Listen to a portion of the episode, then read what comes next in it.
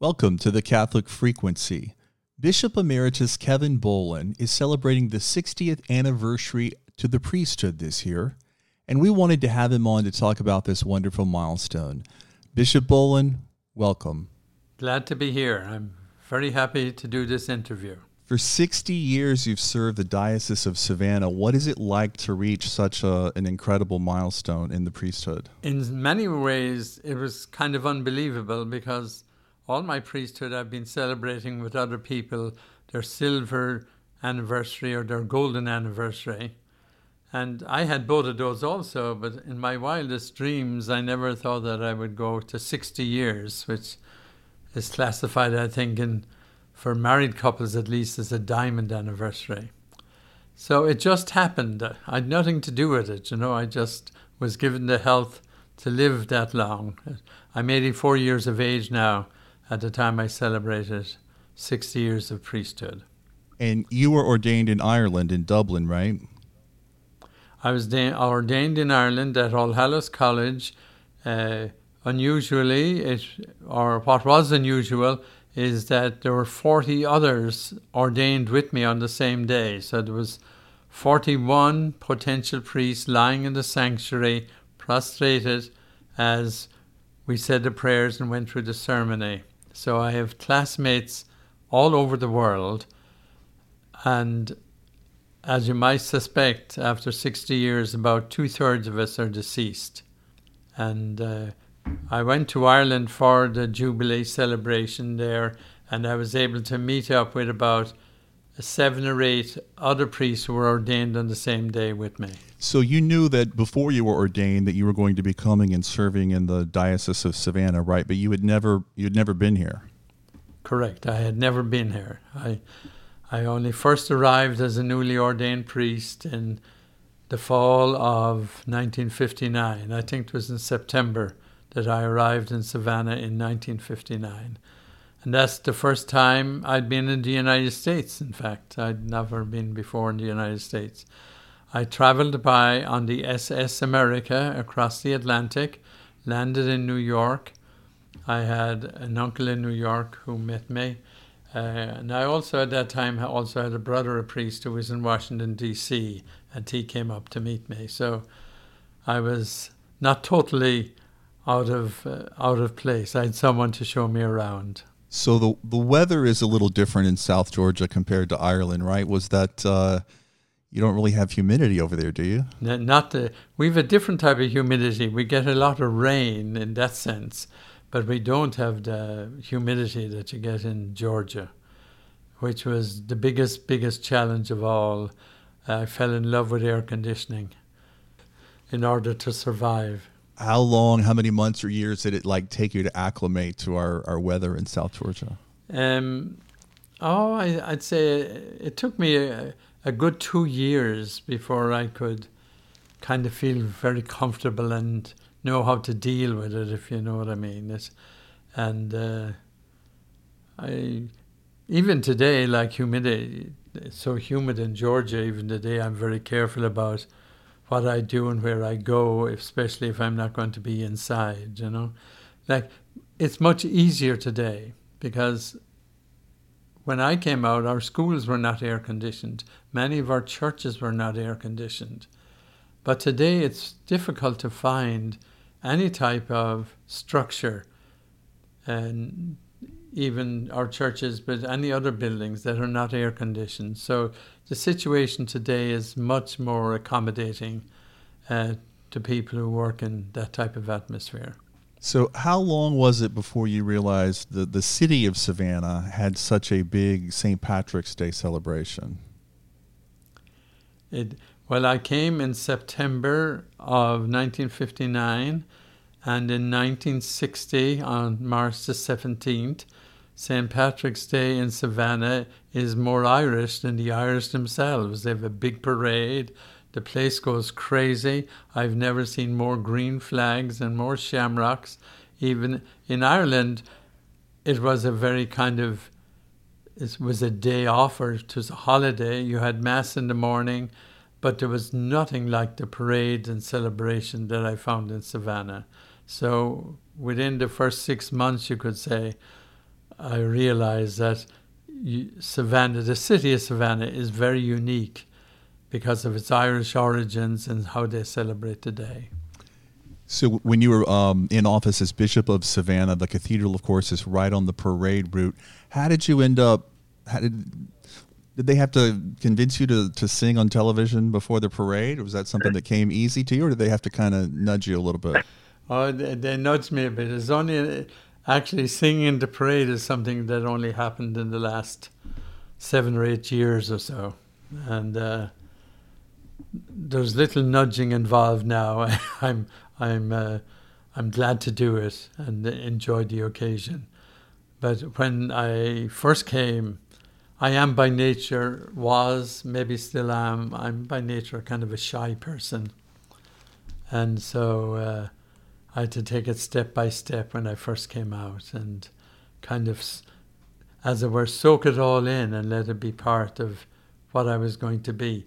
Plus, the diocese, my first two years I was in Augusta, Georgia. Then I came to Savannah. But I've also served for 10 to 12 years in Columbus, Georgia, which is 240 miles away from the city of Savannah. So when you talk about the Diocese of Savannah, you're talking about a diocese that in itself is bigger than all of Ireland. And that was that really took in getting used to. Because in Ireland there's about 20, 20 plus dioceses uh, covering that territory, and all of all of all of half of Georgia is the diocese of Savannah, or two thirds of Georgia. Well, is that. So that that that was the big thing to get used to. Yes. So very few priests are ele- are ever elevated to the office of bishop. Do you remember the day that you got a phone call, or how, how did you find out that the Pope had chosen you to become the 13th bishop of Savannah? Well, I got a telephone call from Archbishop Cacciavillan, who was the, uh, the nuncio to Ireland at that time, and I was in uh, Columbus, Georgia, as a pastor at St. Anne's Church in Columbus when I got the call. And my secretary said to me, uh, there's someone that's he I think he's got a, a, French accent wants to talk with you and uh, with that bit of information I went into my office and closed the door like looking forward to a difficult conversation now realizing how difficult it would be and uh, so the Archbishop of Cacciavillan asked me, did I know who he was? And I said, yes, I'm aware of the fact that you're the apostolic nuncio to the United States. And then he says, well, name two times that you have met me recently. And that was kind of difficult. I came up with one immediately uh, at some other meeting where he was. And uh, then he had to nudge me to remind me that he had we had met each other very briefly on another occasion. I guess he, he was just verifying that he was talking with the person that he wanted to talk to. so then he said, Our Holy Father would like you to become, has nominated you to become the Bishop of Savannah. And I, I was dumbstruck, dumbstruck, really, uh, and pleaded with him to give me a chance to think about all of this. And uh, I had a brother, a priest at that time, and, and I said, Can I talk to my brother Ray about this? Uh, um, who, who, who himself had been appointed a bishop. He was at that time a bishop. And he says, Okay, you, you can, that's the only call you can make, though. And, uh, uh, and we want to make this public, giving me another date when it would be made public, and that I'd get documentation sent to me um, by ever what way I would have to go pick it up at the post office or at a mailbox, and uh, I, it, it, threw me off completely. I, I was not myself for uh, several weeks, or uh, however long it took before they uh, they made it public. You know, it was something completely, completely unexpected etc., etc. So I had to come to terms with it ultimately. I, I, I found it very difficult. They wouldn't accept no, so I guess you could have said no, but they made it very difficult to say no. Let's put it that way. Well, you've had an incredible vocation, and I, I wanted to ask uh, for young men today who are considering a vocation to the priesthood, what words of encouragement would you give them if they as they try to make that decision? Well, my, my big encouragement would be, and uh, Diocese Savannah is blessed with we've many young men studying for the priesthood right now, maybe close to 20 or so, between 15 and 20. I would encourage them that it, it is the most noble of vocations because of uh, bringing, bringing Christ and his mission to people uh, as an ordained priest uh, is kind of a privilege beyond measure, but it's also something that people so there's such a need for it in today's world uh, the presence of the sacred, the presence of the holy, uh, the presence that we're called to a special way to serve this world, which ultimately is God's world and which has been redeemed by Jesus Christ, uh, to be an agent of making that uh, possible and visible and tangible to people is a unique privilege. And so I encourage people, if they're called to do that, they should take every opportunity to see can it be accomplished. Well, Bishop, so many people have been blessed by your ministry. If you think of all the babies you've baptized over the years, the weddings, the confirmations, and actually, we're both celebrating an anniversary because this is my 10th year. I converted to become Catholic 10 years ago.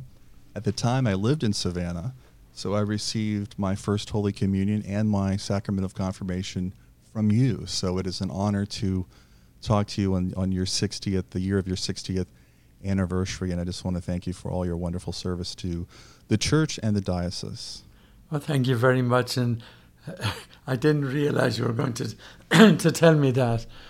Uh, I'd love to say I could remember all the people that I've baptized and confirmed, uh, but it's it's impossible. You kind of take it week by week what you're doing, uh, on behalf of the church and on behalf of uh, being an ordained priest is it's kind of a blessing beyond measure. You can't fully understand it or appreciate it.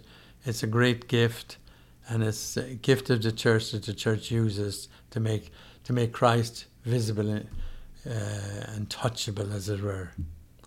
You know, the, the grace is not mine; it was given to me. I, I can't take any pride in all that I may have accomplished with the God's grace, uh, because that's pure gift, pure gift. Well, Bishop Boland, thank you so much for your time today. I wonder if we could ask you to close us out with a blessing. I will indeed. May God the Father bless you. May God the Son heal you. May God the Holy Spirit enlighten you. May He shine upon you and give you grace and courage to abide with Him always in His holy way. Through Christ our Lord. Amen.